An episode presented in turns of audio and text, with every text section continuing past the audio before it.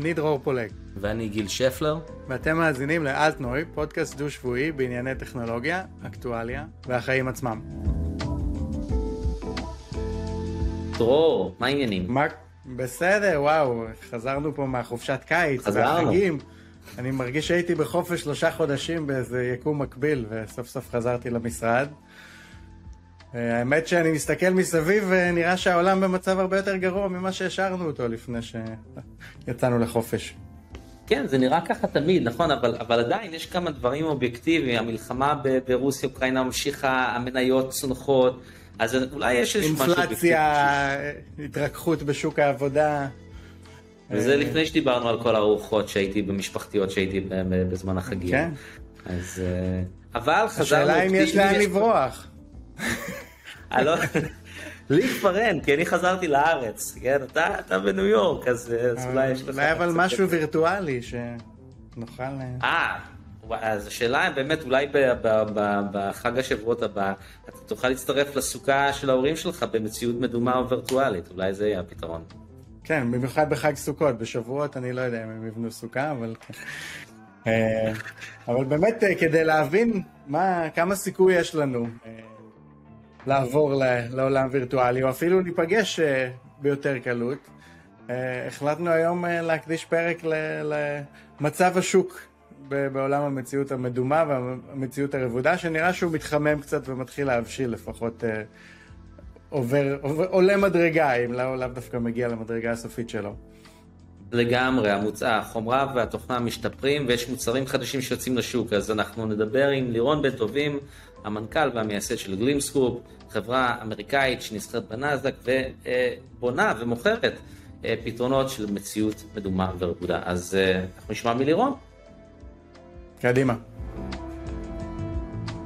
אז איתנו על הקו אה, לירון בן טובים, המנכ"ל והמייסד של Glimpse Group, חברה אמריקאית שנסחרת בנסדק ומציעה שלל פתרונות מציאות מדומה ורבודה. שלום לירון. שלום גיל ושלום דרור. היי לירון. אז, אז קודם כל תספר לנו קצת על Glimpse Group, מה אתם עושים, מה הפתרונות מציאות מדומה ורבודה שאתם עושים. אה, זה אפשר לקחת את כל השיחה ולדבר על כל הדברים שאנחנו עושים. אה, אנחנו... בקצרה אבל. כן, אה, חברת פלטפורמה למציאות מצ- מדומה ומציאות רבודה.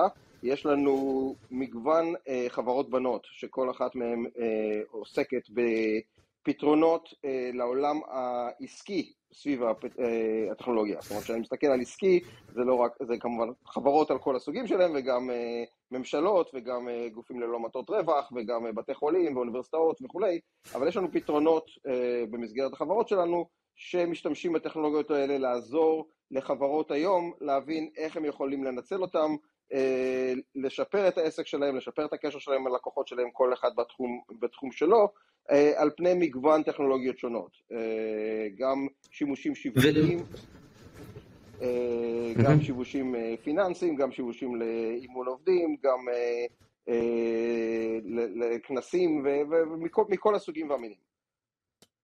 אז הפוקוס הזה הוא, כדי להדגיש, כן. רגע, אז הפוקוס הוא על פתרונות לעסקים, נכון? בעיקר, כלומר לא לא אה, לא משחקי מחשב לא לצרכנים או דברים. כאלה. ולא שום דבר שצריך אה, כאילו למכור אה, כאילו B2C, הכל B2B או B2E ל enterprise או ל-B2G ל governments וכולי. ושתי דוגמאות שאני זוכר, אם אני, תקן אותי אם אני טועה, זה כאלה ללמד אחים ואחיות איך לטפל בחולים ואיך לת- להתמקד, לעבוד בבית חולים, ועוד דוגמה, זה אם אני סוחר, אגב, דיברנו על מניות לפני שנייה, אם אני סוחר במניות, אז זה דרך לעשות ויזואליזציה של כל המידע הזה, של כל המידע של, של מניות, מה עלה ומה ירד. אז אלה ש- רק שתי דוגמאות. זה זה שתי דוגמאות מכמה. עשרות שחלק מהפורטפוליו שלנו. סופר קול. אז כדי... אני- מניח שחלק מהמאזינים, אפילו המושגים האלה, מציאות מד- מדומה לעומת מציאות רבודה, לאו דווקא ברורים לחלוטין. אז אולי תן לנו שתי דוגמאות קטנות של כל אחד מהן ואיך זה כן, עובד, ב- בשמחה. ואיך הטכנולוגיה תורמת לזה להיות יותר טוב כן, מבחינת אה, חוויית אז המשתמש. אה, נתחיל עם אה, מציאות מדומה. מציאות מדומה, אה, אה, הדרך להגיע אליה זה לשים היום אה, משקפי מציאות מדומה שמיוצרים על ידי מגוון אה, חברות כמו מטא, פיקו, HP, HTC וכולי. אה, אתה שם את המשקפיים האלה, אתה אה, עובר לעולם אחר. העולם הווירטואלי שנבנה על ידי חברות כמונו וחברות אחרות, ובעולם הזה המוח שלך חושב שאתה נמצא בעולם הזה ואתה יכול לעשות כל מה שאתה רוצה, וזה בעצם אפשרות להיות בעולם שלא בעולם האמיתי. אני יכול לקחת אותך למקום חדש, אני יכול לבנות לך תסריט חדש, אתה יכול להיפגש עם אנשים שלא נמצאים איתך באותו מקום. כל זה במציאות מדומה.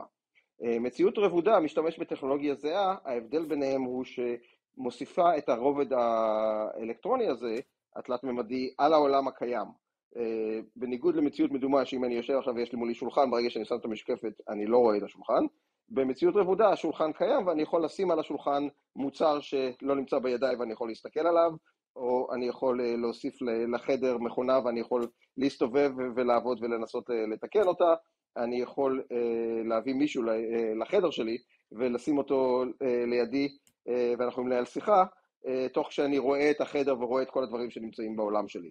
אז ההבדל בין מציאות רבודה למציאות מדומה זה האם אתה רואה את העולם הקיים או לא רואה את העולם הקיים. יש סיבות ויתרונות לכל אחד מהם, ואז האפליקציות כאילו מוצאות את השימושים הרלוונטיים לפי זה.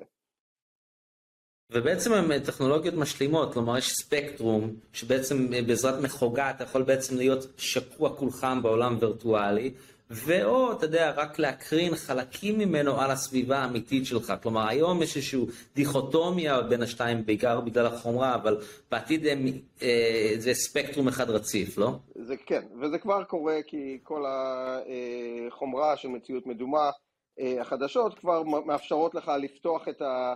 את, את המצלמה שיש להם, שמשתמשים בה כדי לראות מה אתה עושה ואיפה אתה מזיז את הידיים ואיפה אתה נמצא, ולראות את העולם הקיים, ואז כאילו החיבור בין מציאות רבודה למציאות מדומה הולך לקרות מאוד במהרה ברמת החומרה, ואז ברמת השימושים תוכל לעבור גם בשימושים ממקום למקום.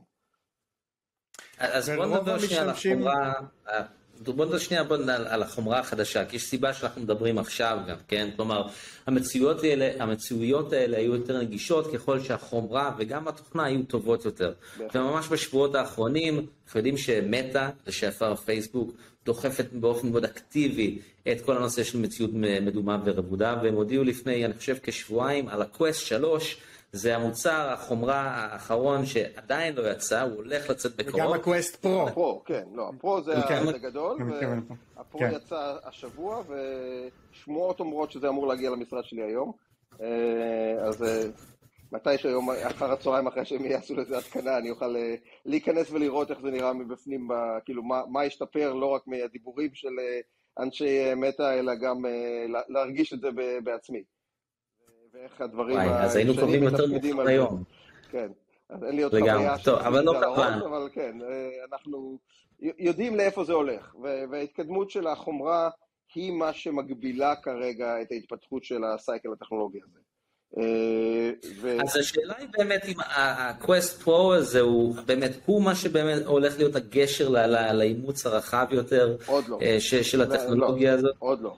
זה לאט לאט. אנחנו בשנה שמונה מ-35 שנים של סייקל טכנולוגי, זה כמו שאנשים התלהבו מהמוטורולה פליפ פון ואמרו, אה, זה הולך לשנות את, ה, את, ה, את העולם, זה, לא, כאילו, זה, יש הרבה התפתחויות אחרי זה, והגיע הבלקברי, והגיע האייפון הראשון, ולאט לאט התפתחו. אותו דבר, ההארדוור, כל הארדוור חדש שיוצא, מקדם אותנו עוד צעד או שני צעדים קדימה לכיוון האדופשן, מה שמאוד אהבתי, הפוקוס של מטא על שימושים עסקיים, והשותפות שלה ממייקרוסופט, אני חושב שזה משהו מאוד מאוד מאוד חשוב, כי זה נותן לאנשים את האפשרות לעבור בין סביבה וירטואלית לסביבה אמיתית בקלות. שוב, אחד הדברים שאני רוצה לראות זה להיכנס בטימס ולראות אם אפשר, אני יכול לעשות פגישה בטימס, שאתה, שחלק מהאנשים יהיו בווידאו וחלק מהאנשים יהיו ב-VR, ואיך, כמה זה קל לאנשים להיכנס לאותה פגישה חלק מ-VR וחלק מווידאו ולחבר את כל הדברים האלה. אז זה כל מיני דברים רק, ש... רק להסביר רגע, שוב, למאזינים שפחות מעודכנים, אז בעצם פייסבוק התחילה בתחום הזה, היא קנתה חברה שנקראת אוקולוס, שבנתה מין uh, כאלה מכשירים שאתה שם על הפרצוף, בעיקר לאנשים שמשחקים משחקים במציאות מדומה. זה התחיל להתרומם, אבל לא הלך רחוק מספיק, ובטח לא הלך מספיק רחוק עדיין, ומה שהם עשו באמת עם המוצר האחרון שלהם, זה להחליט שהם מתמקדים יותר בשוק המוסדי, כלומר במשתמשים עסקיים שצריכים מכשירים כאלה לשימושי עבודה, והם גם חתמו על שותפות עם מייקרוסופט כדי להביא בעצם את כל התוכנות שאנשים משתמשים בהם כבר, אז המייל, הטימס, הוורד, דברים כאלה, לאפשר להם לחלוק את זה אחד עם השני באיזושהי סביבה אה, מדומה כזאת או חצי מדומה, כדי באמת, כמו שהמחשבים הראשונים אומצו קודם על ידי ארגונים שיש להם הרבה כסף וצרכים מאוד ברורים, אה, הם בונים על זה שגם הטכנולוגיה הזאת תתחיל משם. ומה שמעניין שלמייקרוסופט יש קו מוצרים מתחרה, כן? ההולולנס, ש, ש, ובכל זאת כאילו מטא לא, ו... הוא לא ממש מתחרה, כי הוא מציאות רבודה ומטא זה מציאות מדומה. אה, ואני חושב שהיתרונות מבחינת מייקרוסופט זה כל מה שהם אה, גם פיתחו בשביל ההולולנס וגם יפתחו בעתיד, הם כאילו הם, הם לומדים משני הדברים, כאילו החיבור של המערך מחשבי ענני שלהם, שזה כאילו כל ה-Office 365 ו-Teams וכל האלמנטים האלה, לחבר את זה למציאות מדומה ורבודה, העבודה שהם צריכים לעשות בצד שלהם היא אותה עבודה. ומבחינתם, כאילו, שיש להם עוד, אה, כאילו, בינתיים עד עכשיו, הכניסה שלהם למציאות מדומה הייתה מינימלית מול מציאות רבודה, שהם אחד מהשחקנים היותר גדולים, אה, לפחות במציאות רבודה עם אה, מכשיר, עם ההולולנס. הם אה, בנו קו של אה, מכשירים מחוברים למחשב אה, שעובדים על סביבת מייקרוסופט, אבל הם לא, לא עשו את המכשירים עצמם, אלא עבדו עם שותפים כמו HP ולנובו וסמסונג לעשות את המכשירים, וזה לא ממש, כאילו למרות שהמכשירים היו לא רעים, הם לא לקחו כי הם היו צריכים את המחשבים והעולם הולך למשקפי VR היותר uh, untethered, uh, אין לי מושג איך קוראים את זה בעברית, אבל uh, תמצאו מספר, יש ניידים. ניידים. ושם כאילו למייקרוסופט אין משחק, אז כאילו לעבוד ביחד עם, עם מטא זה שיתוף פעולה חזק, היו כל מיני שמועות על השיתופי פעולה ביניהם, כי הם ממש לא מתחרים, שני חברות שלא ממש מתחרות אחת עם השנייה בשום מקום שהוא, וזה כאילו שילוב מעניין מאוד ונותן למטא את, ה, את האחיזה העסקית שחסרה להם, כי אחת מהבעיות של מטא זה שה... שהיא מתה. שהשם שלהם, בדיוק, שהיא מתה, תרתי משמע, והשם העסקי שלהם הוא לא, לא הכי חזק בעולם, והרבה ארגונים אה, פוחדים להתעסק איתם, אבל לתת את הגושפנקה של מייקרוסופט, אני חושב, ידחוף, ידחוף את זה קדימה. אבל יש כל הזמן הזה שחקן גדול על הספסל, וזה אפל, ואומרים שעוד שנייה ייכנס לזירה עם מכשיר גם, גם שלו בתחום, כן. נכון? בהחלט, זה שמועות. אה, לפי מה שאני יודע, אפל השקיעו מיליארדי דולרים על פני השנים האחרונות, כולל עם אה, צוותי פיתוח בישראל, אה, בלפתח יכולות וטכנולוגיות. הם התחילו בהתחלה במציאות רבודה, הם נתקלו בקצת אה, קשיים טכנולוגיים, כי אחד מהדברים, כי אפל חברה פרפקציוניסטית והם אה, מוציאים דברים רק שהם מושלמים, ועד שהם לא מושלמים הם לא מוציאים אותם, והם נתקלו בקצת חסמים טכנולוגיים שהם, עם כל הכוח והיכולות שלהם, הם לא הצליחו לעבור לגמרי, והם ניצלו את מה שהם בנו וניסו לעבור, או מנסים לפי השמועות לעבור אה, למציאות מדומה ולהוציא משקפיים שלפחות ייתנו להם את הפורם פקטור ואת הכניסה לשוק. אה, השמועות על מתי זה יצא רבות, אה, וכל השמועות שיצאו עד עכשיו הוכחו כלא נכונות, כי עברו כבר כמה וכמה שנים של שמועות בלי שיצא שום מוצר, אבל הם יגיעו לשם, הם, הם השקיעו הרבה כסף והם לא הולכים לוותר, והשוק הזה הולך להיות שוק ענק בעתיד, ושהם יצאו זה, זה יכול לשנות את המשחק. כי כשהם מוציאים מוצר, הוא מוצר טוב. מטא מאמינים בצורה שעובדת מאוד בתהליכים של תחילת אה, סייקל טכנולוגי, של להוציא מוצר טוב, מתפקד, אבל עם הרבה מגבלות, ולהמשיך לשפר אותו כן. בתנועה. אה, שזה עובד מצוין, אפל פילוסופיה אחרת, ואני חושב שהם יצאו עם מוצר, הוא יזרוק את השוק לרמה הבאה. החיבור הזה בין מייקרוסופט לפייסבוק הוא גם מצביע בעצם על, הוא מתחבר לנרטיב של, של מה שקורה בשוק העבודה, בעצם אנחנו כרגע מדברים על כלים חדשים שחברות ענק משקיעות בהם מיליארדים כדי לאפשר לאנשים לעבוד באיזושהי סביבה וירטואלית שברוב המקרים אומר גם לעבוד מרחוק, לשתף פעולה בצורות חדשות, אה, אתה רואה את זה משפיע באמת, מתחבר לכל מה שראינו שקורה בתקופת הקורונה? בהחלט. אה, אז, אז, אז בואו נסתכל על, על איך אנחנו עובדים, איך עבדנו איך למדנו לעבוד בתקופת הקורונה ולאיפה זה הולך, ומה המגבלות של כל אחד. אם תסתכל על העולם, עולם העבודה עד לקורונה, והיו אנשים שעבדו מרחוק, בין אם כי הם זזו ובין אם החברות שבחרו את זה, אבל רוב החברות, העובדים עבדו למשרד חמישה ימים בשבוע, אה, היתרון הוא שאנשים, אתה בונה את, הקלצ'ר של החברה, אתה נותן לאנשים לבנות אחד עם השני ולשתף פעולה, וחברות הגיעו למסקנה שזה הכי יעיל לעבוד בצורה הזאת. בא הפנדמיק ובצורה חד משמעית הכריח את כולם, בלי קשר אם הם רוצים או לא, אלה אם הם אה, חברות שמספקות שירותים פיזיים במקום מסוים, אה, להעביר את כל העובדים, לפחות את כל העובדים מהצווארון הלבן שלהם, לעבוד רימוט. וכל הכלים, כולל כאילו זום וטימס ומיט וכל הדברים שיצאו, נתנו לנו את האפשרות לעשות פגישות וידאו שעד אז היה קיים, היה קיים באותה מידה, אבל אף אחד לא עשה אותם.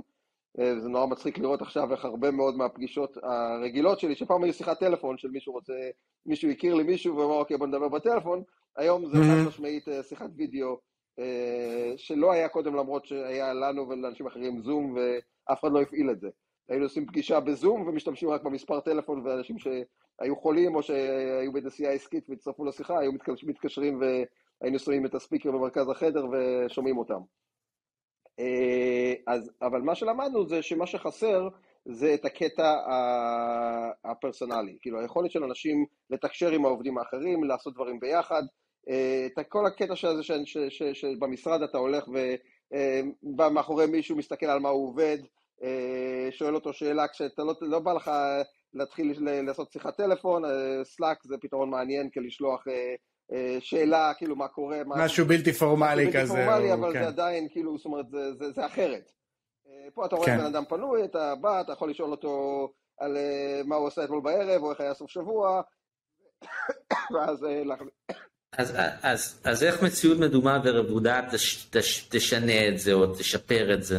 אז, אז מה, ש, מה שאנחנו הולכים לקחת זה, ואני חושב שנתחיל עם מציאות מדומה ואז נוסיף את האלמנט של מציאות רבודה, אה, במציאות מדומה, אה, האבולוציה הזאת היא לוקחת את מה שטוב בעולם הפיזי ומה שטוב בעולם הווירטואלי, הדיגיטלי של ה-2D, שזה מה שאנחנו עכשיו עושים את השיחות האלה, והופכת את זה לתלת מימד. Uh, לדוגמה, מה שאנחנו עושים עכשיו בינינו, אני לא מרגיש שאני יושב איתכם באותו חדר. אנחנו מדברים שיחה, אני רואה אתכם בווידאו על המסך שלי, הכל בסדר, אני יכול לקרוא את הבעות פנים שלכם, יש פה יתרון מול לעשות שיחת טלפון בלי שאני רואה אתכם, אבל אה, אנחנו לא מרגישים ממש את הכימיה הזאת של להיות ביחד, אם היינו יושבים ביחד אה, באולפן או באחד, אה, בחדר הישיבות שלי, זה היה נראה אחרת.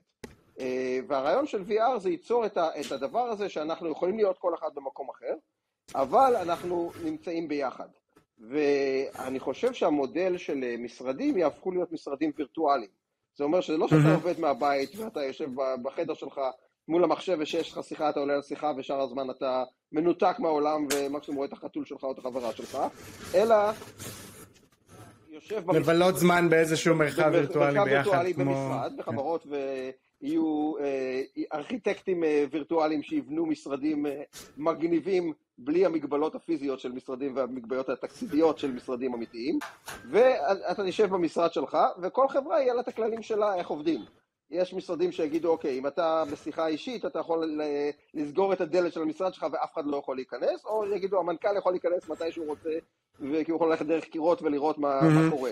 אה, ואתה תסתובב במשרד אותו דבר, תוכל לדבר עם האנשים, לקשקש איתם, אתה תראה אותם עובדים בספייסי שלהם. אם יש להם אה, שיחה, אז מאוד קל לעשות מיוט. אתה יכול לסגור את הרעש של המשרד אם אתה לא רוצה לשמוע את הרעש, כל מיני יתרונות שאתה לא יכול לעשות במשרה אמיתית, אתה יושב במשרד אמיתי וכולם מדברים מסביבך ואתה מנסה שיחה מאוד חשובה, אתה צריך ללכת לאיזה חדר צדדי, פה אתה פשוט אה, כן. עושה מיוט לרעש של המשרד ושומע רק את השיחה שלך. אה, אורחים יכולים לבוא מאיפה שהם נמצאים בעולם, לא צריכים לטוס אליך או לנסוע במונית אליך, הם פשוט לוחצים על כפתור ומופיעים אליך במשרד, אה, אתה יכול לקחת אותם, להראות להם את המשרד שלך, לשבת איתם בחדר ישיבות, אה, שחדרי ישיבות לא בהכרח חייבים לראות כמו חדרי ישיבות היום, יכול להיות מקום מפל באמצע המשרד, ושם אתה אוהב לשבת ולעשות ישיבות, כי אין שום בעיה לעשות מפל באמצע המשרד, בניגוד לרוב משרדים שאי אפשר לעשות מפל בהם. אבל נשמע גם, בעיקר מהדוגמאות שהתחלנו איתן, שמעבר ל... אתה יודע, רק לאפשר לאנשים באמת לעשות שיחת וידאו קצת יותר טובה, אולי השוס העיקרי פה הוא היכולת לשתף פעולה על פעולות יותר מורכבות, כן. באמת להסתכל על מודל של רכב, או על אה, ניתוח מוח, או על משהו כזה, שאנשים יכולים... בדיוק, כל מה שאתה יכולים... צריך לעשות, אתה יכול לעשות פנימה, וזה לא משנה אם אתה רוצה לנהל מפעל, אתה יכול להביא את המפעל, להקטין אותו לגודל שיושב על השולחן הווירטואלי שלך, ואנשים מסביב מסתכלים מסביב, ואתה יכול אחרי זה להגדיל אותו ולטייל לתוכו, למרות שכולם נמצאים בעשר מקומות שונים. אה, בתור אחד שניהל... וכלומר להצביע על דברים, כן, להזיז כן, דברים, דברים, להגיד לך, היי hey, גיל, תסתכל על ה... העורק הזה נראה לי רחב מדי, בוא נסתכל, כלומר שאתם יכולים לתקשר ברמה הרבה יותר עשירה, ממש, בוא נגיד, ו- ממה שאפשר אה, בטלפון, לך... אפילו פנים מול כן, פנים. ואין לך את המגבלות, אפשר להיכנס לתוך... אתה יכול למתוח משהו ולהגדיל ולהתמקד. אפשר להיכנס לתוך לב של אה, פציינט, ושלושה רופאים יכולים כן. להיכנס בפנים ולראות איך זה נראה בפנים מהנתונים שנעשו מהסריקה, ולא רק להסתכל על התמונה וכל אחד אומר אני חושב שזה ככה, אלא להיכנס בפנים וממש לראות מהמידע שיש, איך זה נראה בדיוק, ואפילו ברמת של לתקן את זה מבפנים, ואז רובוט יתקן את זה אחרי זה בחוץ. אה, כל, אה, הדמיון שלנו הוא המגבלה היחידה בעולם הווירטואלי. את הכל, כאילו מבחינת, אה, גם היום, את רוב הדברים האלה אפשר לעשות, פשוט היום, עם ההדסטס הקיימים, אף אחד לא רוצה להיות ב-VR יותר משעה, שעה וחצי, יש לי כל מיני מטורפים שעובדים אצלי שיכולים לעשות שש, שבע שעות. המדד הוא יהיה שאני... גם גיל נראה לי. גיל הוא בטח אני רק אחרי תשע שעות אני מתחיל להתלונן, אבל מה בעצם למה? כי זה יקר מדי? כי זה כבד מדי? כי זה... מה הבעיה בעצם של החומרה העיקרית שלכם? הבעיה שזה יושב לך על הראש, כי יש לזה משקל, אה, ואחרי שעה, שעה וחצי זה מרגיש להיות פחות נוח. אה, ברגע שההדסט, הפורם פקטור שלהם יהפוך למשהו מאוד קל, שדומה למשקפיים שדרור ואני מרכיבים, או לעדשות מגע, אה, שאנחנו מסתובבים עם משקפיים כל היום בלי שזה מפריע לנו, אנחנו לא חושבים עליהם אפילו. אה, עדשות מגע כאילו עוד יותר, כאילו זה אפילו לא, לא מפריע חזותית. אה, אני חושב שזה הפורם פקטור שאנחנו נגיע אליו, גם משקפי מציאות מדומה וגם מציאות רבודה, אז חלק מהדברים אתה תהיה במשרד הווירטואלי הזה, וחלק מהדברים הגיוני להביא מישהו אליך. השאלה פה, קצת להבין איפה דברים עומדים ולאן סביר שהם יגיעו בחמש עד עשר שנים הקרובות. נתת קודם את הדוגמה באמת של המוטורולה, ואז הבלקברי, ואז האייפון. את הגודל פחות או יותר של הטלפון הבנו כבר לפני 20 שנה או 25 שנה. הוא אפילו גדל קצת מאז, כי חשבו שאנשים רוצים מסכים יותר גדולים. ויכלנו לדמיין שבאמת, אוקיי, אנשים יסחבו איתם משהו ששמים בכיס. אני יודע שלהרבה אנשים היה קשה אפילו לדמיין את זה, אבל בוא נגיד, זה לא היה כל כך מופרך. אבל באמת העניין הזה שאנשים ילבשו איזושהי קסדה, או אפילו משקפיים שחוסמות אותם, זה לא משהו שהוא מובן מאליו שהוא יקרה, אז באמת, עד כמה אנחנו רחוקים ממקום ש, שבה החומרה נראית אחרת לגמרי, מין עדשות כאלה, או משהו אה, שדומה אה, למשקפיים? משקפיים אני מעריך בסביבות ה-10 שנים, 7 שנים. אה, עדשות, אני מניח 15. יש חברות, הרבה חברות שגייסו הרבה כסף, שעובדות על העדשות, כן. אבל להערכתי זה 15 פלוס שנים. אני חושב שהעדשות, אם תסתכל על הסייקלים הטכנולוגיים, שאמרתי, הם לוקחים 30-35 שנה, העדשות יהיה המוצר האולטימטיבי, אם תסתכל, כאילו מקבילה לאייפון בעולם הזה כמוצר האולטימטיבי של הטק סייקל הזה. כשהתחלנו עם המחשבים שלי היה דרגון 32 והקומודור וה, ו, וכל הדברים שהתחילו, והטלפונים הבריקפון של מוטורולה וכל זה, האייפון משמש, הוא המוצר האולטימטיבי שלקח 30 שנה להגיע להתחלה שלו, כן. ויותר להגיע למוצב האולטימטיבי שאנחנו עכשיו אה, אה, משתמשים בו לשיחה הזאת. אה, אז אותו דבר, העדשות האלה יהיו המוצר האולטימטיבי של הטק סייקל הזה. זה יהיה עדשות שתוכל לעשות, יהיה להם שלושה מצבים, מצב מציאות מדומה שכל העולם נחבא ואתה רק רואה את המציאות המדומה, מצב מציאות רבודה שאתה רואה את העולם ואתה רק רואה דברים עליו לפי מה שאתה בחרת, ומצב ראייה רגיל, שזה אפילו יתקן את הראייה של אה, מי שצריך משקפיים, ומעבר לזה תראה את העולם בלי שום אה, טכנולוגיה בעולם הזה, ואתה תשלוט בזה אה, עם איזשהו מחשב כיס כזה שיהיה לך, שלא יצטרך את המסך שיש היום על הטלפונים שלנו, כי המסך שלך יהיה עדשה, הוא יהיה לו יכולת להתחבר לענן וכל המידע יזרום מהענן בצורה, אז זה בטח יהיה כבר ב-8G או לא יודע מה, איזה, איזה G יהיה לנו אז, אבל uh, המידע ייכנס וייצא uh, מהענן למשהו שאנחנו נסחוב uh, בכיס או על החגורה או בתיק, וזה יהיה, זה האולטימט. Uh, עכשיו אנחנו בשלבים... אגב, נצטרך, אם חושבים כל כך רחוק קדימה, נצטרך בכלל עדשות, או שזה כבר יתחבר לנו ישירות למוח ויגרום לנו לראות דברים ש... לא, אני שואל לא, באמת, ב- זה לא, כבר זה זה דברים כאילו, שאנשים אם- מנסים. אם אתה לוקח את זה קדימה, אז כן. אה, אם תסתכל על המגבלות של אה, מציאות אה, מדומה, אז בוא נתחיל לחשוב על החושים שלנו, נכון? אז המשקפות כבר עכשיו פותרות לך את הראייה והשמיעה. זה כבר פתור, כאילו לא בצורה האולטימטיבית, אבל זה ישתפר עם, עם הזמן, והפרו שיוצא עכשיו ישפר את זה עוד יותר, וזה ממשיך להשתפר. ואם אתה רואה, לא יודע אם יצא לכם להיות בווריו, שזה ההדסט ההיי-אנד שנמצא אה, בשוק, כן. זה, זה מדהים, האיכות, ואתה רואה מדהים. זה הולך, כי בסוף אתה תקבל את הווריו במחיר ובגודל של קווסט. אז אה, בין אם וריו יעשו את זה, בין אם מטה יעשו את זה, בין אם אפל יעשו את זה, זה יגיע וזה ימשיך להשתפר. אז את כן. שני החושים האלה פתרנו. עכשיו, החוש הבא שעובדים עליו כולם זה חוש המגע. כפפות ועם כל מיני הפטיק, אה, והמון חברות משחקות עם זה. אה, כן. ואז נשאר לנו אה, חוש הריח, יש חברות שעובדות על טכנולוגיה, טכנולוגיה קיימת כבר המון שנים אה, לייצר ריח אה, מכימיקלים, זה פשוט לא, לא כלכלי. אני ניהלתי חברת סטארט-אפ בשנת 2000, והעסקה האחרונה שעשיתי לפני שגם אני וגם החברה השנייה נסגרו, הייתה עם חברת ריח. הם, היה להם כבר מוצר, הייתי אצלם במשרד בקליפורניה והוא עבד, הוא הדגים לי אותו המנכ"ל, אה, חתמנו על הסכם שיתוף פעולה, היה להם כבר הסכם למכור אותו.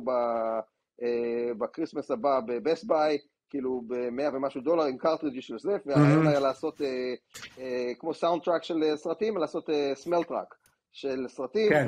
ואני ראיתי את זה... בקולנוע, בבתי קולנוע מסוימים עושים את זה קצת, אבל באופן מאוד מוגבל. אתה יודע, היה, קצת עשן, קצת ריח, זה, הר- כן. הרעיון הוא גם אה, התחיל בשנות החמישים, היה Smell-O-Vision המפורסם. כן, קיימת, אמ, הם יודעים אז זה היה ידני. אנשים יודעים לעשות את זה. אבל זה לא ממש כלכלי כרגע, וזה לא מתחבר ממש להצת, אבל יום אחד מישהו ימציא את זה, אבל יש פתרון לזה. אה, אה, שני, בוא נגמור רק עם החושים. החוש. שהכי קשה זה טעם.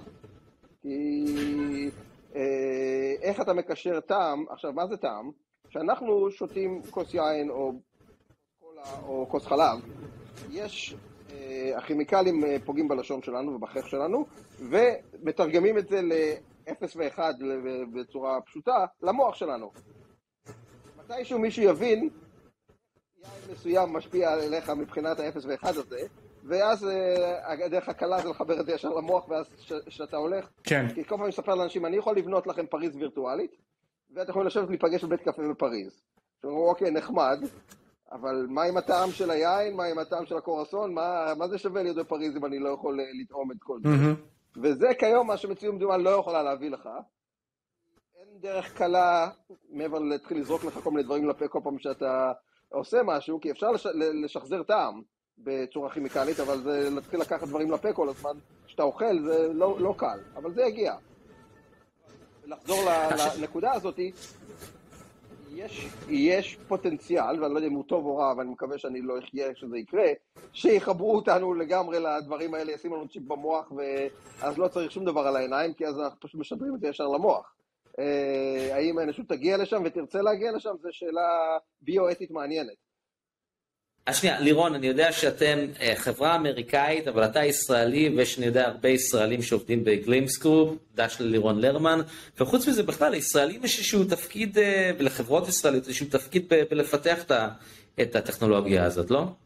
שכן. אה, יש ecosystem מאוד גדול של ישראלים שעובדים על זה. אנחנו, לא רק זה, פתחנו גלימפס ישראל, ויש אה, מישהי בשם אתי שבישראל שמנהלת את אה, גלימפס ישראל, והמטרה שלנו היא להביא כמה חברות ישראליות אה, שעוסקות בתחום תחת המטריה של גלימס.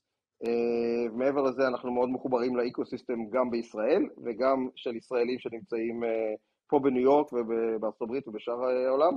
Uh, כמו כל uh, דבר טכנולוגי שמתקדם, ישראלים קופצים מהר, עושים המון דברים מדהימים. Uh, יש רשימה ארוכה של חברות שיש להם פאונדרים ישראלים, בכירים ישראלים שמתעסקים בתחום. היה את רוני אבוביץ ממאג'יקלי, ויש את מולטי נריטי, אם אני לא טועה, בארץ שגייסו עכשיו, אז יש הרבה חברות, יש חברות בהחלט בתחום. uh, הרבה ביזנס בישראל, uh, אנחנו נושאים את, את, את חלקנו בעול העולמי של uh, בניית הטכנולוגיה הזאת. מדהים. טוב, אז אולי לסיום, אתה יודע, מה יוצא לנו מזה בעצם? דיברנו קצת לפני התוכנית, אתה יודע, לי יש מניות של, של פייסבוק, של NVIDIA, של סנאפצ'אט. כמובן, אנחנו לא, לא נותנים המלצות להשקעות לאף אחד, אבל ככה, אם אנשים מקשיבים לשיחה בינינו, איז, באיזה חברות שווה, מה, מי בפוזיציה סבירה בנוגע לעתיד ומי פחות? אז בוא, בוא נתחיל, כאילו, סנאפ הם שותף מאוד, כאילו גם סנאפ וגם מטא הם שותפים שלנו ואנחנו עובדים איתם, ושניהם דוחפים את המציאות הרבודה בקטע של סנאפ ובמציאות המדומה בקטע של מטא בצורה משמעותית, והם ממש דוחפים את התחום. והעתיד של שתי החברות האלה הוא בסייקל הטכנולוגי הזה. מי שאני הכי אוהב משלושת השמות שאהבת, למרות ששני האחרים הם גם שותפים שלנו וגם הם שותפים שלנו, זה NVIDIA.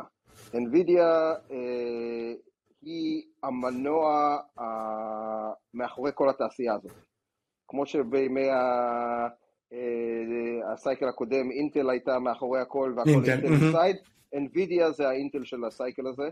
הצ'יפים שלהם והצורה שהם עובדים, הם עובדים בצורה מאוד חכמה, חברה מנוהלת בצורה טובה. ואם הייתי צריך להמר בגדול על התעשייה הזאת, שם בצד את המניה שלי ושם בצד, אני הייתי מהמר על NVIDIA. הם שחקן ש... שהולך לשחק נכון. הם כאילו, הם מיקמו את עצמם כמשהו שאי אפשר בלעדיו. Mm-hmm. הם עובדים אה, בצורה מאוד חזקה, אנחנו הולכים לעשות אה, אה, במסגרת שיתוף פעולה שלה איתנו הדגמה אה, של חלק מהטכנולוגיה שלהם בכנס אה, גדול בסוף נובמבר, תחילת דצמבר ופברואר, אה, בפלורידה, סליחה, בסוף, דצמבר, אה, בסוף נובמבר, תחילת דצמבר בפלורידה, אה, איתם בשילוב גם עם אפיק שעושים את אנריל, ושל AT&T, שכל השותפים שלנו, ואנחנו הולכים להדגים סימולציה לצבא האמריקאי, שמשתמשת בכל הטכנולוגיות האלה, משהו שלא מהעולם הזה, עם סימולטור 360 שאתה נמצא ב-VR ויכול לדמות איזה כלי רכב שאתה רוצה, או כלי טיס, כולל לעשות לופים באוויר, כי זה מסתובב ב-360 והכל בזמן שאתה במציאות מדומה. אז mm-hmm. הכיוון שזה הכל הולך, ה driver מאחורי כל הדברים האלה, ה layer מתחת שלא רואים, כי אנשים מסתכלים על ה layer החיצוני, שזה מטא ושזה סנאפצ'אט ושזה גלימפס, אנחנו ה layer החיצוני. ה layer מתחת הוא בדרך כלל ה layer שיש לו את הכי הרבה כוח, ו-NVIDIA זה השחקן הכי גדול שם. אחלה, טוב. אז לירון בן טובים, המנכ"ל והמייסד של גלימפסופ בניו יורק, תודה שהצטרפת. העונג כולו שלי. תודה לירון. בבקשה. להתראות.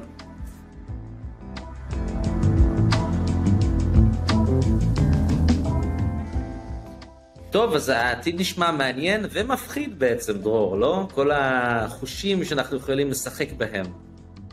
כן, שמע, אני מעודד לשמוע שפעם הבאה שאתה ואני נעשה ניתוח מוח למישהו, לא נצטרך להיות באותו מקום, או פעם הבאה שניכנס לתוך איזה לב. אבל כן, הרבה דברים, נראה שהרבה דברים הולכים להשתנות, אתה יודע, ביחסים בין אנשים, בעבודה, במה זה בכלל להיות בן אדם ולהיות איפשהו, כן. אתה יודע, מי כמוני, אני מת על הטכנולוגיה הזאת, ואני באמת מקווה שהיא תגיע במהרה, אבל, אבל עדיין אני נזכר בחוויית המציאות המדומה הראשונה שלי, בשנת, אני חושב, 1992, בלונדון, גרתי בו שם באותה תקופה, והייתי הולך והייתי יורה בדינוזאורים, באחד המוצרי VR הראשוניים. ועדיין אנחנו לא, אז דיברו על זה שזה הולך לקרות מחר, ועדיין אנחנו mm-hmm. בשנת 2023, כמה שנים, 30? עדיין לא שם. כן, טוב, שמע, זה מזכיר לי את הציטוט של סרג'ו קוסטנצה, שאמר, אתה רואה מה שאתה חושב שאתה רואה, אבל אתה לא רואה מה שאתה באמת חושב. אז אסי דיין חזה את הכל. זה לא, לא פשוט לייצר מציאות של ממש. אבל תשמע, אבל באמת, כן קרו דברים בשלושים שנה האלה, ונראה שבמיוחד בתוך ארגונים באמת, ובשימושים מאוד ספציפיים ומקצועיים, זה כבר מתחיל לתפוס. אבל יהיה מעניין לראות. אני באמת חושב, השאלה ששאלתי לא, לא הייתה רק בצחוק, אני באמת חושב שיותר ויותר סביר שהחוויה של מציאות מדומה תבוא דרך איזשהו גירוי עצבי ישיר למוח, ולאו דווקא דרך אה, הקסדות או העדשות מגיעות לאיזושהי רמה... כי, כי אם זה ייקח 20 או 30 שנה, אז כבר לפני כן אנחנו נדע פשוט לגרום לעצמנו לחשוב שאנחנו רואים ומריחים ומרגישים כל מיני דברים, מאשר באמת מכנית לשים את זה מול העיניים שלנו ולתעתע בהן, אבל נראה. טוב, מעניין. אה, כמו שאמרתי, מעניין ומפחיד באותה מידה. כן, אה, אז זה כבר לא יהיה מציאות מדומה, זה פשוט לא יהיה מציאות, זה יהיה כל אחד, כל אחד יחווה מה שהוא יחווה ונהיה בבועה שלנו עם עצמנו. טוב, אז חזרנו לעונה חדשה, ו- ובוא נראה, ניגע בחלק מהדברים האלה בהמשך, בהמשך העונה. כן, ו- ובאמת בשבועות הקרובים עוד פרקים על, uh, על הכלכלה הישראלית, על תכנון עירוני, עוד קצת שוק mhm. העבודה, עוד... Uh, כן, קיצור, יהיה שמח.